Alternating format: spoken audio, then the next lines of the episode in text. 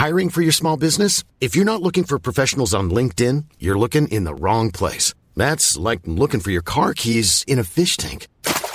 LinkedIn helps you hire professionals you can't find anywhere else, even those who aren't actively searching for a new job but might be open to the perfect role. In a given month, over 70% of LinkedIn users don't even visit other leading job sites. So start looking in the right place. With LinkedIn, you can hire professionals like a professional. Post your free job on linkedin.com slash people today.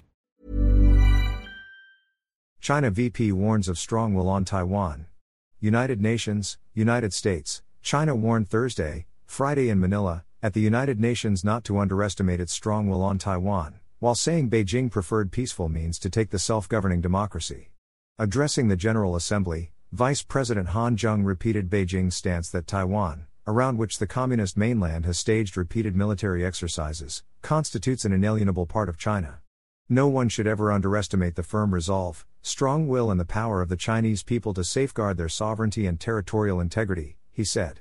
Realizing China's complete reunification is a shared aspiration of all the sons and daughters of the Chinese nation, he said.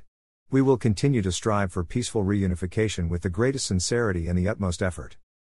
Nearly all countries recognize Beijing rather than Taipei, but the United States has a strong unofficial relationship with Taiwan, to which it provides weapons to ensure its self defense.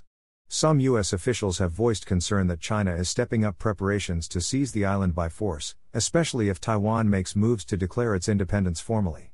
Experts say that China has been reviewing lessons from Ukraine, which Russia has failed to seize a year and a half after invading. China is allied with Russia but has stopped short of providing large amounts of military support to Moscow. Han said that China wanted a cessation of hostilities and resumption of peace talks on Ukraine. China supports all efforts that are conducive to the peaceful resolution of the Ukraine crisis, and stands ready to continue playing a constructive role for the early attainment of peace, he said. Han earlier in the week met on the sidelines of the General Assembly with U.S. Secretary of State Antony Blinken, the latest effort by the two powers to manage their wide ranging tensions.